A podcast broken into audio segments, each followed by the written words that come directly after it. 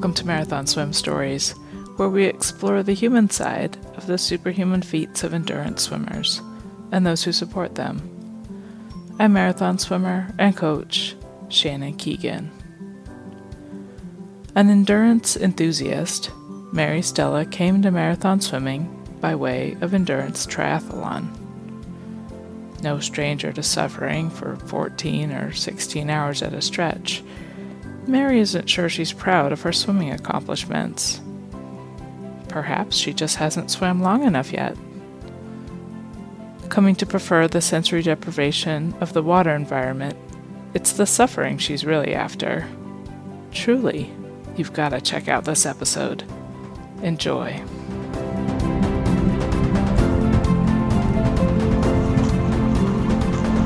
Hey, Mary, thanks for being our guest today. What's your story? so, I actually learned to swim as an adult for triathlon. Um, I kind of snuck in the back door of marathon swimming, and no one's really noticed yet. How old were you when you started swimming?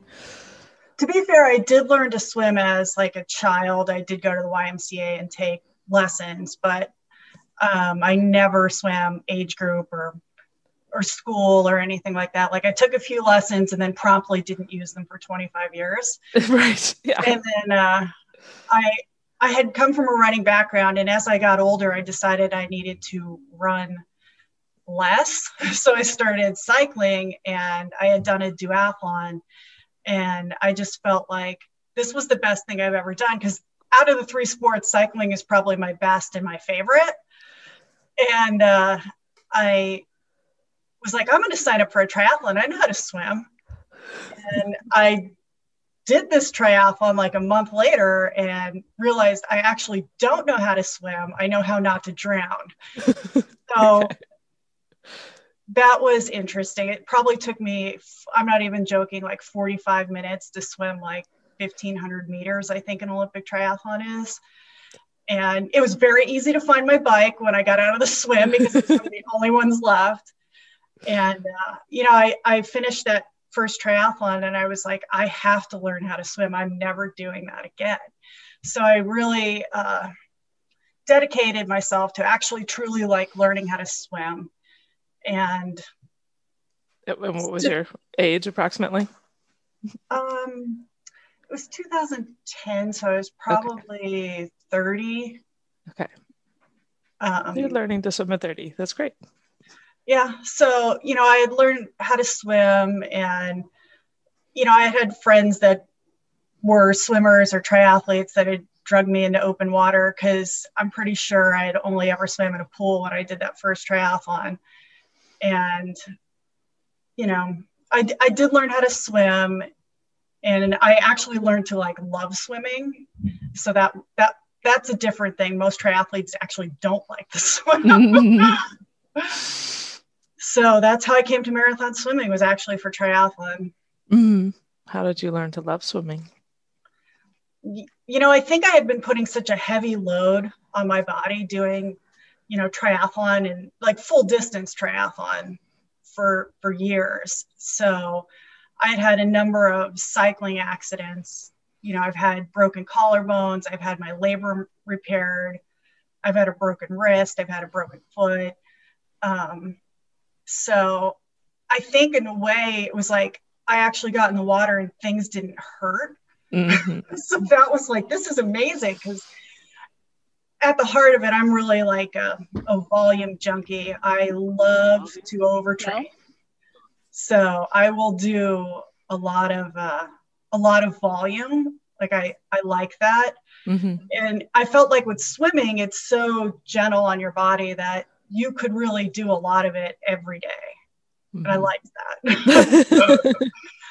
um, so, yeah, I really, you know, I had worked up to like an Ironman distance pretty quickly in triathlon. And uh, in swimming terms, that's a really short swim. It's only like mm-hmm. 2.4 miles, which is totally out of balance with the rest of the triathlon. And so I had decided I was going to swim like a 5K. And it, that's not really a challenge if you're swimming 2.4 miles. It's half a mile farther. It's not um, great. So I had decided that I was going to swim a 10K. And there was a 10K in Lake George. And I had never swam in a lake like Lake George before because it's an enormous lake. so I had gone up there and, you know, I felt like I had trained properly for it and everything. And like I knew what I was getting myself into, and I didn't really have any fear like surrounding not being able to do it. But actually, when I, I started swimming in Lake George, I had never swam in anything like that before because it's such an enormous lake. And they actually do a circuit course. So you go around the same course four times. And as the day went on, the water got bigger and rougher every loop. So I, I knew about where I was at, you know, every time I'd come around the floating dock. Like I knew what time it was, I knew how much time I had left to get it done. And when I got done with that and came out of the water, I didn't feel great. Like I was tired. I remember it being actually kind of cold, um, like the air being cold, and I, I had brought like jeans with me to put on after the swim. And I remember trying to put my jeans on and thinking, I can't even pull my pants up my leg. My arms hurt so bad. so that was addicting. I totally loved that. I was like, I'm definitely going to do this again. um, but yeah, I mean, I, I remember finishing that that 10k like my first one and just being like wrecked like that was hard i was tired mm-hmm. and i really enjoyed that so so then I decided actually any I mean most people know Phil White and he puts on a series of swims. Um, and you know he really does a great job in like he'll give he has a setup where you could basically walk the steps up of distance up. You know, you can go from a mile to a 5k to a 10k to a 10 mile to I think a 25k which is about 15 16 miles um, and beyond if you yeah. really want to. So I had signed up for Phil's 10 mile kingdom swim. Mm-hmm. And, um, you know, I, I decided to, there's actually a swim called the Potomac River Swim that's like seven and a half miles. So I ended up sticking that in between just because it was like a, a step up distance. Mm-hmm. And I uh, just kept, kept walking up the steps really. how was the how was so the first 10k you couldn't pull your jeans up and you were like yes i love this. I need to do more of this. What happened after the potomac river swim? The next um, from doing long distance triathlon i, I in, in coaching i kind of knew what i was getting myself into in terms of time. So mm-hmm. i knew going from like a 10k to like a 10 mile i was only adding a few hours Mm-hmm. So I wasn't that intimidated by the distance or the time because I had already done, you know, full distance triathlon and been out there for 14, 15 hours. So I wasn't intimidated by the time so much or the distance, but I probably swam way more training than I really ever needed to do mm. because I'm obsessive. honestly. Um, and and Phil's Kingdom Swim was, you know, that was a good challenge for me at the time. Like I remember finishing the 10 mile and you know being sufficiently tired and sore from it. Um, so that was addicting.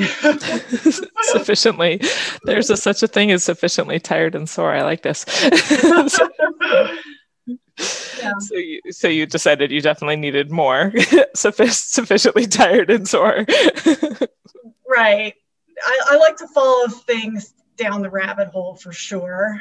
Um, I, am an all or nothing kind of person. I, am either all into it and completely obsessed, or I'm just not doing it at all. I don't know what that says about me, but, but it's right. definitely true. What's the um? Can you compare the difference between finishing, like, say, an Ironman and uh, a long marathon swim?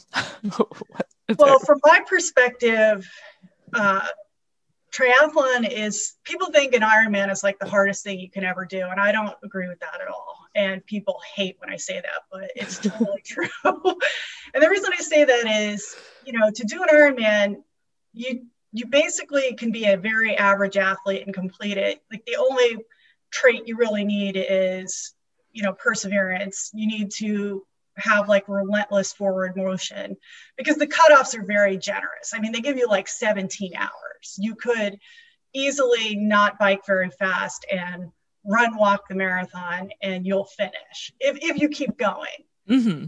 So, in terms of that, I felt like I think that's one of the reasons I really liked marathon swimming is because, you know, it was really hard for me not coming from a swimming background. Mm-hmm.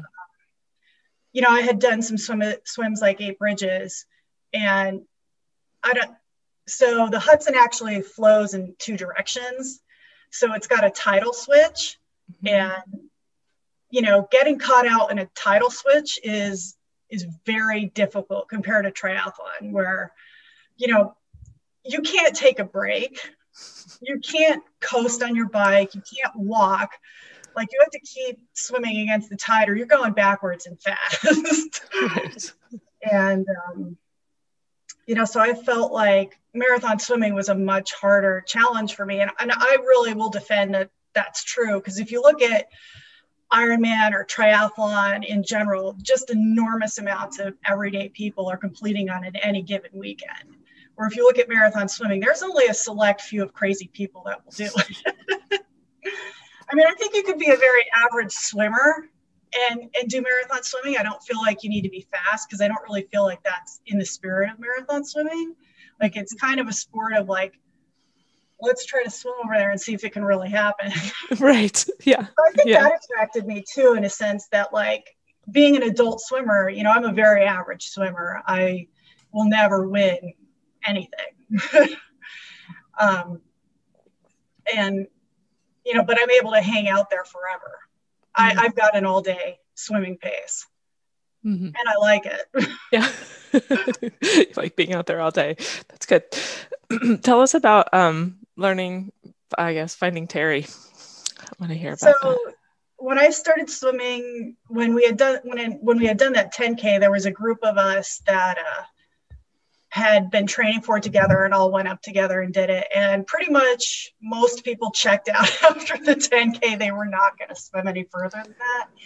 And uh, a friend of mine that was my training partner had taught total immersion, and we decided that you know if we were going to continue to swim we should probably go to, to, to total immersion and like have our strokes looked at and stuff just because we're putting such a huge load through it over hours and hours and you know i had met terry Laughlin and just absolutely fell in love with him because he was he was the perfect coach for me and i say that meaning that there's a lot of different styles of coaching and that was what i needed like mm-hmm I was ready for the lesson and the master had appeared.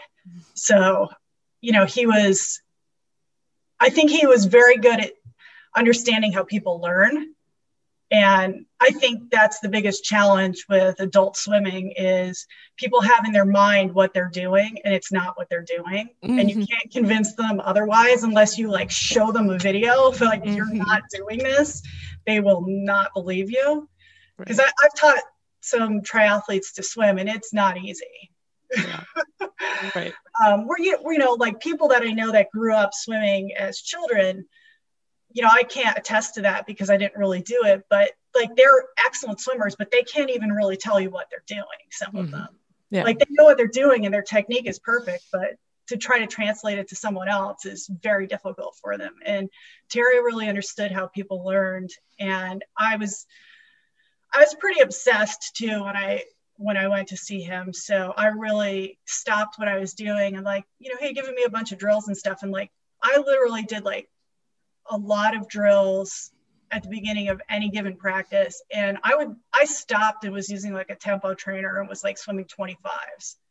And then after a long time I moved up to a 50 because I was just like nuts about it.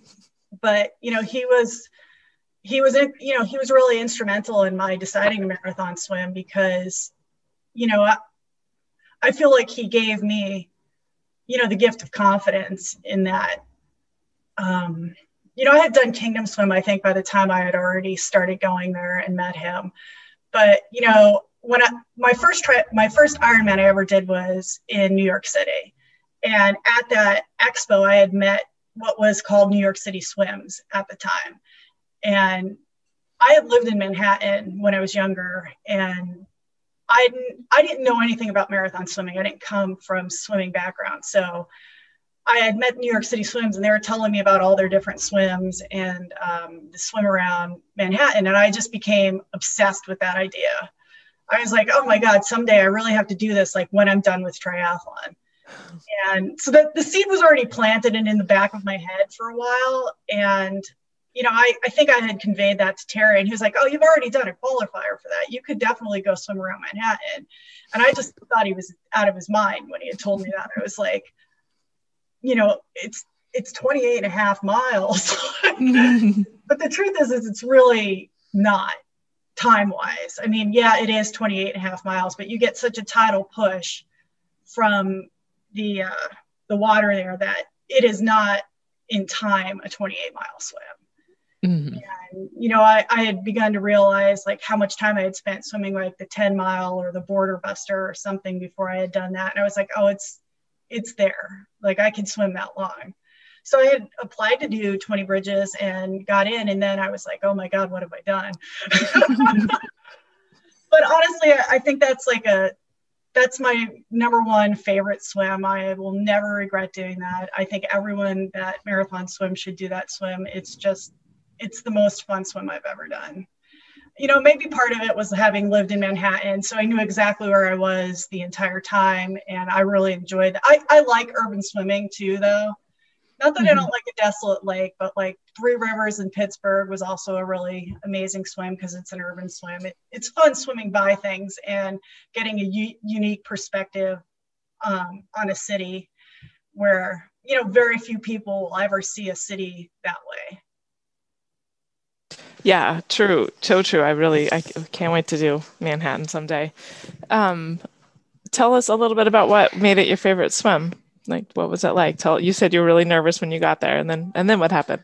I think it was more nervous like training for it than um than actually doing it. I think by the time I had trained for it, I had already resolved myself to the fact that it was going to be fun. But you know, I had a great crew for it.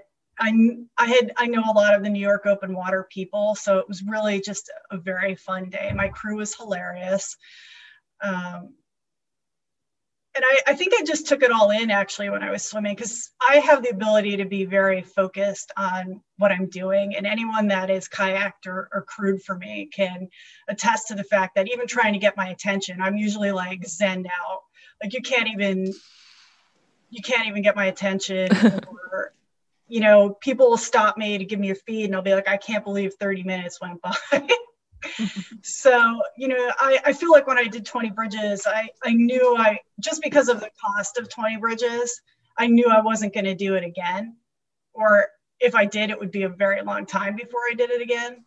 Mm-hmm. And, you know, I just really was in the, in the moment with that one of I'm swimming under the George Washington Bridge. this is amazing. So I, I loved it. I think that's a must do for anyone. Um, tell us about the swim you're most proud of. Yeah, that's a tough question because I don't really feel like pride, I'd say, so much about my swimming. Um, you know, Why I not? feel like I, that's a good question. I probably need some uh, psychological help about that. but uh, yeah, I don't really like. I never finish a swim and really like celebrate. Like it's kind of not my thing. You know, it's like uh, I feel like it's got a different you know reverence or something to it for me than to be like yay i did that like that's just kind of dim- diminishing me diminishing to me like i understand why other people do it but uh i mean I think I take some pride basically in all the swims I've ever done, but I don't take pride in any particular swim. Like I did that. Hmm. Interesting. Right. there, there's something there. I don't know quite what it is. Um, you know, there's a lot. Of, I, there's a lot of swims I really enjoyed, and How about which one were you the most glad to get over with? oh, so I see Janine is on this call and she can attest to this swim because we were out there together. but uh, we had swum stage, we had swum stage one of eight bridges, and we got caught out in the tide, and I had a kayaker who had never kayaked before. He was like um, just one of Dave Barra's buddies that he kayaks with. So I had swam, I don't know how many hours, maybe eight or so. And it's it's a 20 mile swim. I was probably at like 19 and a half miles. And anybody that swims eight bridges, you can see the bridge from like five miles away. so people think, oh, yay, I'm like a half an hour out. I'm going to be done. And you're like hours away from being done. And then the time, so I, I never, I didn't really know that much about marathon swimming at the time. And I'd never swam against a tide like that. And I thought, oh, I'm going to be done soon. And then the tide had switched and it was like, you're not going to be done for a while. and the, the kayaker is like, because I was like really struggling. They push you along the the riverbank to get you out of the tide. They try to, to put you in an estuary to to crawl along the uh, which is disgusting because I love the Hudson River. It's one of my favorite places to swim, but that particular section of the Hudson River is rough. You know, you're you're crawling over dead fish and and dirt and whatever. But I remember my kayaker had been had said to me like, you know, you'd suffered all day for this. Like, we're getting under that bridge, and I just put my head down and said, okay. and I actually did get under the bridge, and it was very challenging to swim against the tide for that long. Mm-hmm. So, knowing what I know now, I think part of it was not knowing how hard that was going to be that I continued to do. now that I've done it, it's like I never really want to get stuck against the tide again. what did it feel like when you when you finally got there? It was it was a funny situation because I knew Dave wanted to pull me, so I refused to look at him. So was like if he tells me to get out, I'm not going to argue with him, but I'm not going to look at him and make it easy for him. I didn't really want to get out, so I refused to look at him. And uh, because there was a apparently I found out afterwards from friends that my kayaker, Dave, and someone else had all discussed that they were going to pull me, and none of them wanted to tell me. So my kayaker was like, "I'm not telling her." so that's why I ended up continuing to swim. Was like, none of them wanted to be the one that had to tell me I had to get out. And so I remember like as soon as I got under the bridge, I like looked at Dave because I just wanted to stop swimming. And like I swear he let me swim forever. um, and as soon as I stopped swimming, I was like right back under the bridge and floating past my kayaker. And I remember he said to me, like, oh, do you want to swim to the finish? Because you go to a park that's maybe you know, a quarter mile away, half a mile away. And I was like, absolutely not. I'm not swimming against this for like another minute. so you just got to the bridge and called it good. Yeah. Yeah, I was done. How many hours were you swimming against the current? It, it wasn't that long. It was probably you know, it actually really wasn't that long because I was only about a half a mile out when I got caught. So it was probably like a half an hour, but it's it's a grueling half an hour because you are I mean, because you're right against the riverbank, so you can see how little prog- progress you are making. Right. It's right. like, okay, it just took me five minutes to get past that tree. right. Right. So even so, especially compared to like prior to that, you are ripping down the Hudson at like a rate faster than you would normally swim. Mm-hmm. So, despite your um, preference for suffering, this that was you've now checked that off. That's not a type of suffering that you actually want to do. Is is against the river swimming? Well, I feel like you get yourself into a situation once you get there. Like, um, you know, a lot of people don't like lake swimming. I actually really love it. But, you know, generally, generally, it with the lake, you could, you know, you're not up against a, a time cutoff like that. Mm-hmm. Um, you know, you can make it in against the tide, but it definitely throws a, a wrench in your plan for the day. Um, or, or even, you know, some ocean swimming. Like I remember when I did Catalina, I had I had Dan Simonelli and, and Guy Morgan as my kayakers, and they were they're incredible. I would recommend them to anyone. They're very professional, and uh, I had told both of them before the swim, like I don't ask, I don't sight. so you know, I'm not going to ask you how long I've been out here or how close we are.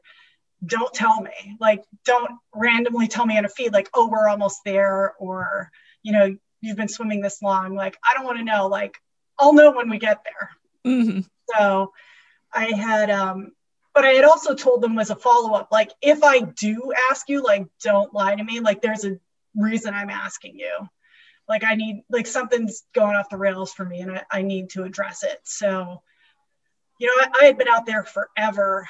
And at one point I had asked Dan, like, you know, I'm really starting to hurt. Like, how much how much further are we and you know he had told me because i had asked and i remember like he had said to me like you know you're not close enough to be there like in an hour he's like but in an hour you'll be close enough to to to want to finish this so very interesting response very vague but i love dan he's so sweet and um, you know he had finished his shift, him, him and the guy were taking shifts. And I remember like my next feed or whatever, I think I had been with Guy. And, you know, he had said to me like, um, one of the nicest things a kayaker's ever said to me. And it was just, I'll never forget it. He was like, you know, we already see you standing on the beach. And it was like that. I'd really bought into that at the time because I was like, I am in so much pain. I can't wait for this to be over.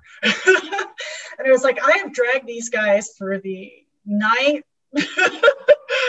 and like they've been out here kayaking for hours. Like, I have to finish this. So that I felt like that was a great buy-in for me. That's like I feel like advice for a kayaker. I will never forget it. It was just like, you know, we already see you finishing this and you know, it was like, oh, I can't not finish this now. right. So, you know, what people say to you from a kayak or from a group, I mean, it really does matter because you're so isolated, you know, when you're swimming, it's like, you know, you're you've got your head down, you you can't see much, or at least I can't. And I don't hear well either. So it's like those few seconds, you know, if you take short feeds, those few seconds that you actually have to uh, to talk to somebody, what they actually say to you matters. Yep. Yeah, that's true. Is there anything that you haven't finished? There's definitely things I haven't finished. Um, I had pretty much walked up the steps for Phil's swims. I didn't finish in search of Memphre. Um, and that was, I, I had that scheduled before Catalina, and we had a horrible day for that um, we definitely should have reversed direction or picked another day. Um, I think most of the people actually didn't finish it. Pretty much everyone had pulled from it. And I remember being out there, and I think at the time it might have been one of my longest swims, and I knew how far away we were from the finish and how much longer I would have to be out there. And at that time, like mentally, I was like, I've got Catalina coming up in a month. I just, my arms had hurt from how rough the water was. And I was just, I do not want to finish this. And I've never really made a decision like that before. Mm. And, you know, at the time, I felt fine with it because I had felt like what I got out of it was what I needed. Um, in terms of like training wise, distance, and time in the water before Catalina. But you know, I'm sure I'm going to have to go back and finish that. And I had uh, last year I had signed up to do the uh, swim around Atlantic City, and I didn't finish that either. And that was more of a time cutoff. I had I, I can't remember how many miles it is. I think it's like 22 or or something like that. And I had swum 20 of it and got back to the windmills and they wanted to pull me for time and, and they ended up doing that and that that one kind of annoyed me because i feel like you know, I probably would have been done in another hour or so, but that that swims organization is challenging. Like it's it's just getting started. So mm. I was I had done I had gone there for vacations when I was younger, and I had uh, I had done an Ironman there and a bunch of other things. So it was still really rewarding to me to actually swim around Atlantic City and see it from a, a different perspective. So I actually really did enjoy that swim too. But you know, it's never feels good to like swim for I don't know how long I swam, 10 or 11 hours and not actually finish something. yeah. Yeah. What, um, what's been kind of your biggest lesson from something that you haven't finished? Um, I actually, I don't really like to use the word failure because I feel like in ways those are your biggest successes. You know, in in time they will be because it's like, you know, to swim Atlantic City under those uh, parameters, like I knew what the time cutoff was going in, and I knew I was going to be up against it. Like, unless I had a really great day, like I knew it was going to be challenging for me to try to finish. I think you had to do, do it in 10 hours, and 22 miles in 10 hours, I don't swim that fast. So uh, I knew that that was going to be a challenge for me. And, you know, it's like, I don't like to do speed work.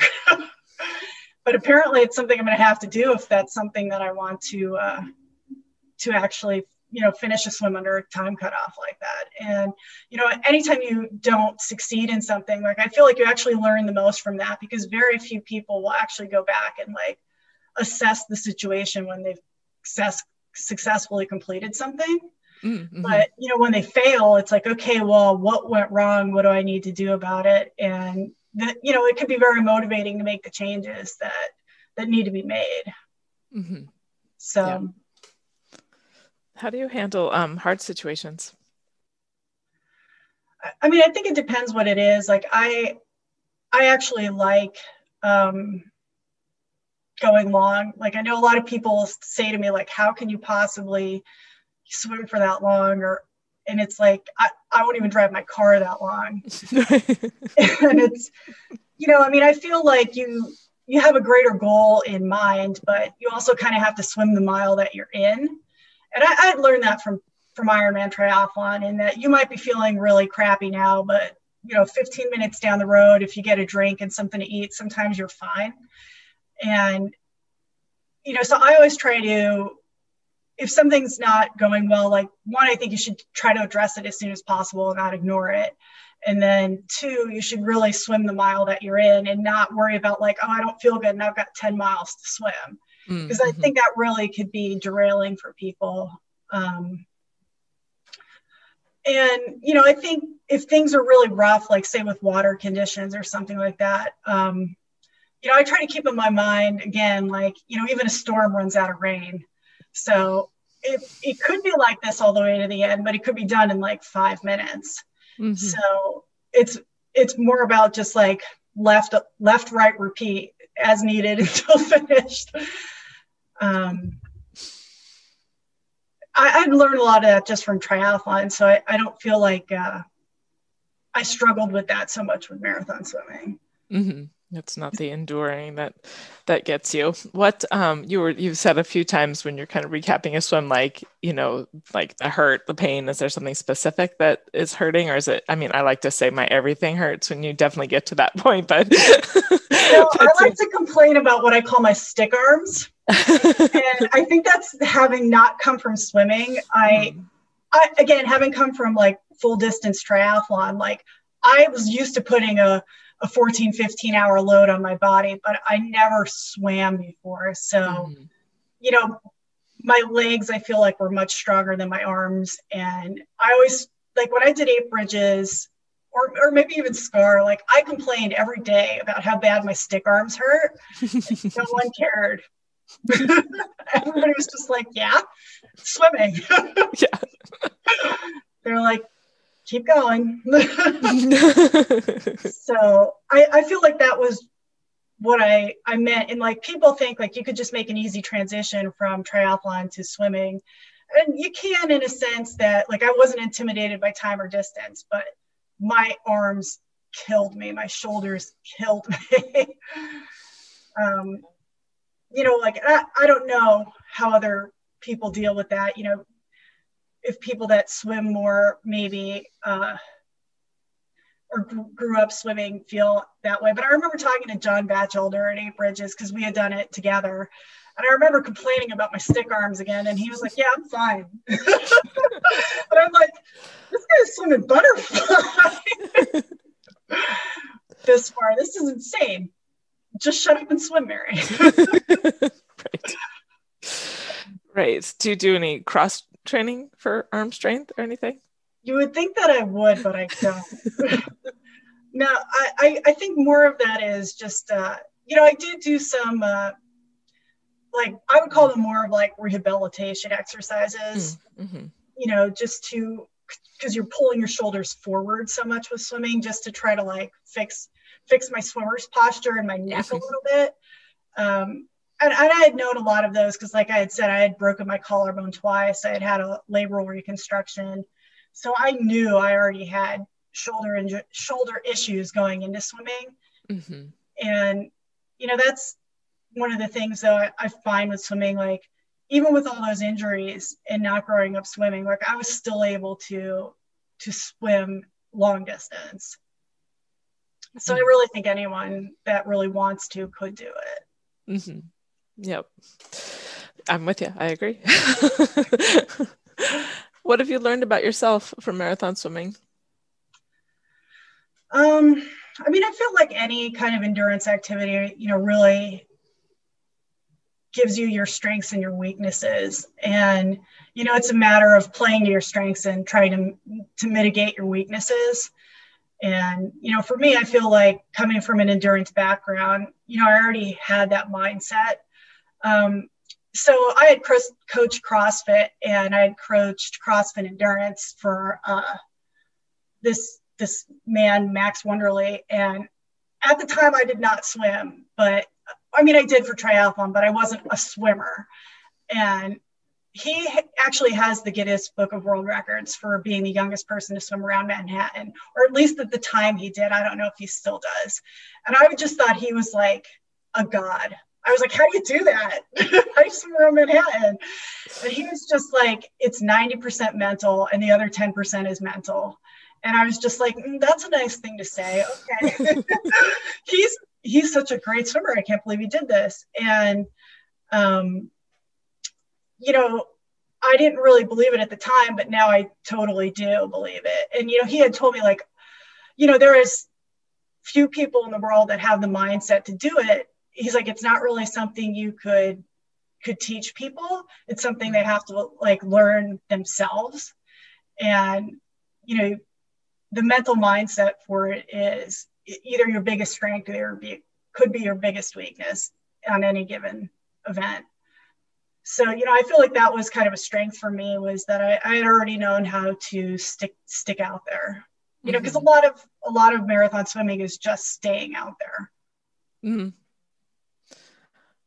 But you know anything specifically about yourself in marathon swimming from marathon swimming? yeah, I mean, I feel like I'll stay out there as long as it takes sometimes. um, you know, and you know, it, it does bring out your weaknesses of, I mean, that's actually why I feel like kind of obsessed with it is especially swimming, because I have come from other uh, disciplines, like I said, triathlon and cycling and running and swimming's so isolating. You know, you're really in your own world. You can't see that well. You can't hear that well. Um, you're out there by yourself. I mean, you do have like a kayak or a crew with you sometimes, but you're much more by yourself compared to running, you know, an, an Ironman or a marathon.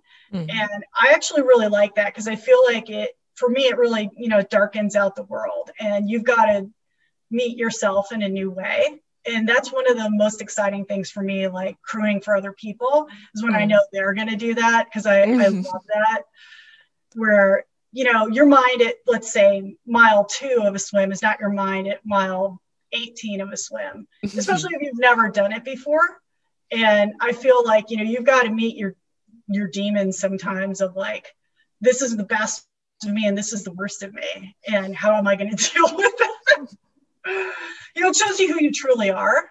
Mm-hmm. And you've got decisions to make based on that information. Mm-hmm. So I, I, love when people do swims that are like truly challenging for them. And, you know, I know that they're going to see themselves in a new way after that. And I, I really feel like it does change you and you are a different person after, after things like that. Mm-hmm. Which swim changed you? Which swim made you feel like a different person afterwards? Um, that's a good question. I don't know. Um, I'd probably say that the very first swim when I swam around Lake George, because I feel, uh, you know, that was the first time I really ever understood marathon swimming and how hard it was. Because I felt I feel like it's harder than some of the other endurance things that I've done, and maybe that's because I don't come from a swimming background. But I mean, I really feel like it is more of a challenge. Mm. I think it was, and I think, like you said, like it. I mean, it. That first swim, it it does it, it changes you but you i mean and you kind of either get the bug or you're that person that's like okay i'm gonna go back to the 5k right yeah and i mean that i'm totally fine with that uh, but it was like it, it really it encouraged me to and I give Phil White credit for that. You know, he really has a lot of accessible swims, you know, where yeah. I didn't have to go from 10K to 20 miles. Right, right. Yeah. So, like, for someone, for me, it's like, okay, I knew I could do a 10 mile and add a couple hours, or I knew I could do the border buster and add a couple hours. Mm-hmm. And, you know, I feel like he is very supportive of people swimming and puts on, you know, really low key events, which I actually kind of also enjoy. Right. Um, you know, that was another thing I think I'd really fallen in love with with marathon swimming. Is like I just swim around Manhattan and no one cares. This right. like, yeah. it, you know, it was me and like a couple people that knew about it, and it was like, you know, the best thing. Where I had done Ironman, and Ironman's a little ridiculous. It's kind of like a circus. Yeah. it's a traveling circus, really, and yes. you know, there's there's a lot more people that do it and you know you finish an ironman and they literally when you cross the, the finish line they tell you like you're an ironman like that means something. And i mean i guess it does but um, i just got tired of the circus i feel like. Mm-hmm. um, you know there's a lot there's a lot of energy that that circles triathlon and i mean i give it credit. I don't think i'd ever do marathon obviously i never would have done marathon swimming if i didn't learn how to swim for triathlon but i think i just got tired of the the big events and 2000 people and, yeah. and that whole scene. Yeah. As a coach is there a tip or anything that you give someone? We've already established that swimming is 100% mental. Is there is there a tip or anything that you give someone to help them kind of learn that endurance mindset or do you just kind of figure they either got it or they don't? Um I feel like the greatest gift you can really give anybody as a coach is belief because I feel like there's people that I've coached and a lot of them will come back to me and be like, "Oh, I never could have done this without you," and it's totally not true. Right. It's sweet that they say it, but it's totally not true. And I think they truly believe that. And you know, it's not just like a nice thing that they're saying to me, but it's like, you know, if you some people like have maybe you know a confidence issue and whether or not they can do something and like just someone believing in them to actually be like yeah you know you can do it. And i mean to be fair i do believe that they could do it. Mm-hmm. um, that's like one of the greatest things that you can give someone. Believing in them for sure. It's a good one. Because like they don't really believe in themselves at the time. I mean they do but they have some kind of doubt and like you're saying no you can do this. No you can do this. They're like it's almost like a mantra in a way or like some kind of intention you've set for them. You know you're holding the space for them to be able to to realize that dream themselves of like i can do this. And then when they actually do do it they're like people have come back to me and said like i never thought i would be able to do that but you said i could do it. So i just kind of went along with the training plan. And then i did it. So i think that's really important yeah. I mean, there's, and there, there's the energy between a coach and an athlete for sure. Like different people need a different kind of coaching. So I'm only saying it from, I guess, the kind of coach that I am. Like there's people that need a cheerleader kind of coach or a hand holder. And, you know, that's what they need. So that's what they have to find. Mm-hmm. And I think that's that's really important in a coaching relationship is knowing what you need and want out of it because you can get a training plan anywhere that's not yeah. really what coaching is. Like right. you can get a training plan to swim anything or run a marathon off the internet if you really want to, but yep. that's not coaching. That's just a training plan. Right. Yeah. I was just thinking back to the um, the believing in you, and that's exactly what Guy gave you when you were doing Catalina. You know, it's what he gave me. It's what uh, Terry gave me. Yeah. So it's great. Yeah. Yeah. That's important. How's the pandemic been for you?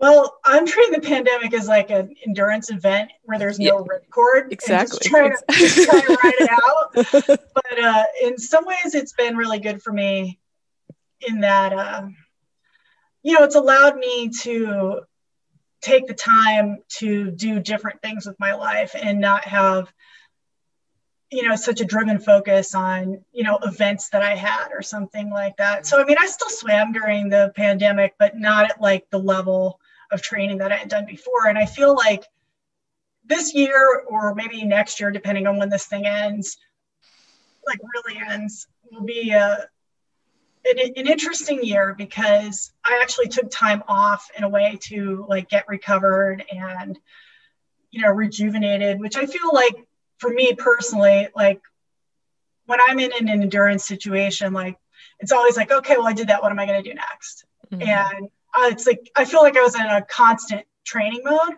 and it's you know one of the first times in my life I've actually taken time to to rest and relax and recover. And I just think from like a performance standpoint for a lot of people, I think a lot of people are going to put down really interesting swims this year as a result of being recovered and you know maybe discovering more of a passion for something that they were just kind of doing you know on you know just out of habit. Mm, mm-hmm. like this is what i do. Mm-hmm. yeah yeah i know what i mean. Um, what motivates you to keep going? I'm crazy yeah I, I really enjoy enjoy endurance sports and not just like my own participation in them. Like i will watch anything that is an endurance sport. I will watch rowing. I will watch cycling. I will watch running. I will watch swimming. I just truly love it. So i think that's why i continue to do it is i really do love it. Yeah i prefer to think that we're curious not crazy but well yeah in the sense that i there's something about endurance and the human spirit for me like i feel it's almost like some kind of spiritual journey that i'm fascinated with mm-hmm. because like i've said like i'll watch endurance rowing events like where people are rowing across the atlantic and be like i know nothing about rowing i've never rowed but I like watch it every day. Like, oh, how far did they get? Oh, what's going on now? it's the most compelling story to me. And I mean, I love the I love anything with cycling. I will watch any cycling race, and uh, you know, I, I think that that fascinates me. Like, especially people like I take a lot of inspiration from people that you know are maybe out there the longest. Like they'll never win anything, and they still do it and mm-hmm. won.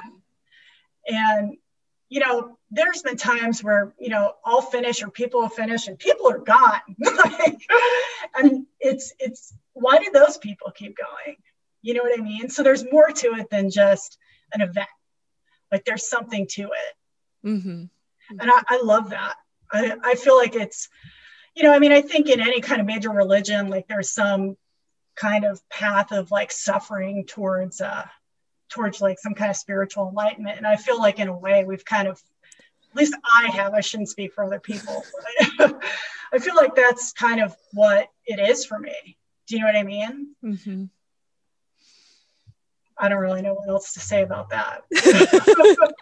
We're on our way to spiritual enlightenment. Let's go. I, I mean, I feel like the suffering is definitely a part of it. Like, you know, it's, you know, what I said before of like, you know, who are you in that that dark hour mm-hmm. before the sun comes up or or uh, that's what people say you should never have your friends or family no you should never have your like family crew for you you should only have people crew for you that are like your friends that could deal with you in that situation. Right. Because you could say truly horrible things to like crew members and like if they're swimmers they're kind of like yeah okay i know that pain just like roll off their back but then i've had people crew for me that are like you know closer to me than that and it's like they don't forget what you've said so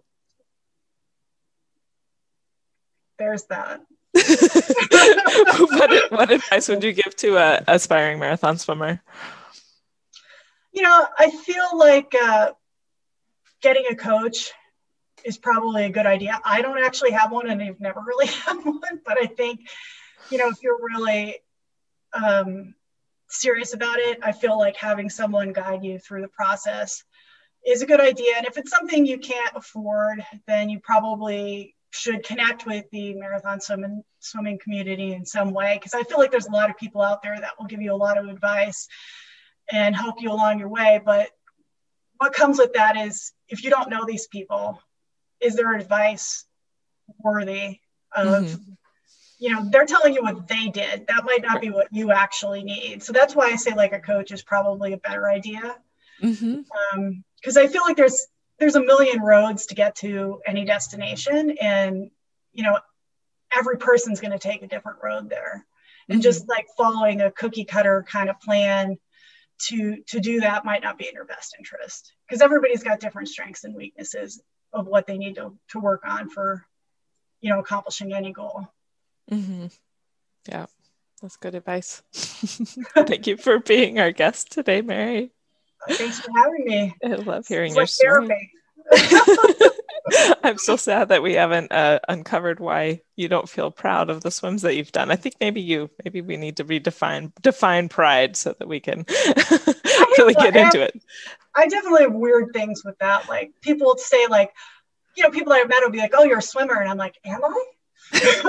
like I don't even identify myself as like such I, things sometimes. Like I don't know if it's I just don't like labels or I have weird associations with words, but I it took me yeah until it's been just in the last I appreciate that just because I, I have trouble with labels. it took me a really long time to accept that I was a swimmer and I grew up swimming, but but it wasn't until like I don't know someone uh, with regard to coaching I was like, gosh, I think I'd really love to coach people. It just inspires me so much to really help people achieve something that they never thought that they could. And they're like, well, why don't you? Or, you know, or like, why do, what do you think you need to that, to do that? And it's like, oh, well, I guess, you know, I do have a lifelong experience. I have been, you know, let an age group, whatever, you know, like when you put it all together, but you have to like stop and think about it. And yeah. Yeah, that's true. Like, you know, I feel like coaching or, or training, it's like you should really be I feel like energetically you should be working with someone, you know, training with someone that's about your pace, but you should also be like training with people that are way better than you and people that you could also help, you know. Mm-hmm. I feel like you really get the true experience if you're actually, you know, doing that because you're getting all sides of it instead of just like, you know, this person swims my, di- you know, my pace, I'm going to swim with that. Like if you're mm-hmm. swimming with people that are better than you, they make you better. Mm-hmm. Or, you know, if you're swimming with people that maybe don't have as much experience as you, you know, you're giving them something. Mm-hmm. So I feel like you need to do all of the things. all of the all of the time for a really long time to really get a good idea. it's true. then we will reach spiritual enlightenment. I mean, I think that's part of it too. Like, I think that's another part of marathon swimming that really is appealing to me. Is I mean, I have a hard time with asking people to, you know, crew for me or kayak for me or, or whatever. But I mean, I feel like doing that for other people, like being of service and actually, you know, what you're doing here with marathon swimming is being of service to the entire marathon and aspiring marathon swimming community by, you know, people will find inspiration in this or you know crewing for someone and helping them realize their dream like that's really an act of service mm-hmm. I, I think that is an important part of it that maybe doesn't you know get recognized as much in other sports because marathon swimming's so dependent on it yeah. like you do not you know it is considered a solo swim but you don't get there by yourself for sure like mm-hmm. i, I kind of hate that part about it it's like you really have to be dependent upon other people and it's like oh my god these people are going to sit on a boat for me all day? This is nuts. Right. Yeah. Yeah. That's a really it brings up a really interesting point too just about like that the dependence and not liking it because i'm in the same way. Like, and asking people to help you and like all of it. It's really hard. Yeah i mean i know like most people that are marathon swimmers like they actually do enjoy doing it so yeah. it's weird that i feel that way but it's also kind of like i cannot believe this person's going to sit in a kayak for 10 hours. That's insane. I wouldn't do it. Right right. So how do you think Ironman got the, the circus? Because I mean they get millions I mean, of volunteers to come out and support people to do something that you know most of us wouldn't want to do. I mean, I feel like uh, there are beautiful things about triathlon and Ironman for sure. You know, it's changed a lot of lives. You know, people do that and they have a new found sense of themselves and they really give you know they give that off to other people but you know i think it's just you know it's such an enormous brand right now you know and it's not even a you know i mean that's a for profit business. So it's a mm-hmm. very it's a very different vibe from marathon swimming where you know like i said you swim around manhattan you get off the boat everybody goes their way nobody cares. It's just a different it's just a different situation. You know it's it's much more of a, a marketing and um, branding thing. You know I, I feel like they they've kind of done themselves a disservice honestly in my opinion when they added half ironman because they've kind of dumbed down their brand you know before like being a marathon being an ironman was kind of a thing when it first started you know it had more of a pure it had more of a purity to the sport you know and like now it's just kind of like with half Ironman, it's like, you know, they've just brought a lot of people in that, you know, have changed the dynamic of it. Mm-hmm. And it's not necessarily a bad thing, it's just a different thing. Right. Did they say you are a half Ironman when you finish? They don't. they don't. Fascinating. Well, as much as I'd love to get into the branding and marketing of endurance sport, we'll save that for a separate conversation. Thank yeah, you. I, we're talking about triathlon. I'm losing your audience. right. nope. I think it's fascinating though, just some of the carryovers. Um, you know, well, um, with like the endurance and endurance sport because I've talked to other people who came from either cycling backgrounds and, and for them it's funny that they're like the time isn't the issue. It's not the they're like oh yeah well it wasn't even it's only like 11 12 hours. Like I'm used to doing that but you know but the swimming for that long. So it's it's just it's fascinating. It's all fascinating to me. That's why you're doing this. That's why I'm doing this. Exactly. And like I like you were saying I love talking to you know the people that you know just they'll they're just in it because they you know they're not in it because they want to win or finish or do a pioneer swim. They just love being in the water. I love it. It's a great place to be. Yep exactly. And there's a lot of water in the world too awesome well we just have a small group left so we won't do um, meet your lane mates today but um, thank you again mary for your time thank you and therapeutic. therapeutic. Good. Good. Mission accomplished. All right, you guys. See you next time. Bye. Bye. I hope you enjoyed today's interview. More than just a podcast, did you know that you can watch Marathon Swim Stories on YouTube? Or join us. We meet on Tuesdays at 5:30 a.m. Pacific, 8:30 a.m. Eastern 1330 GMT. Check out intrepidwater.com forward slash marathon swim stories to see who's up next. Thank you for listening.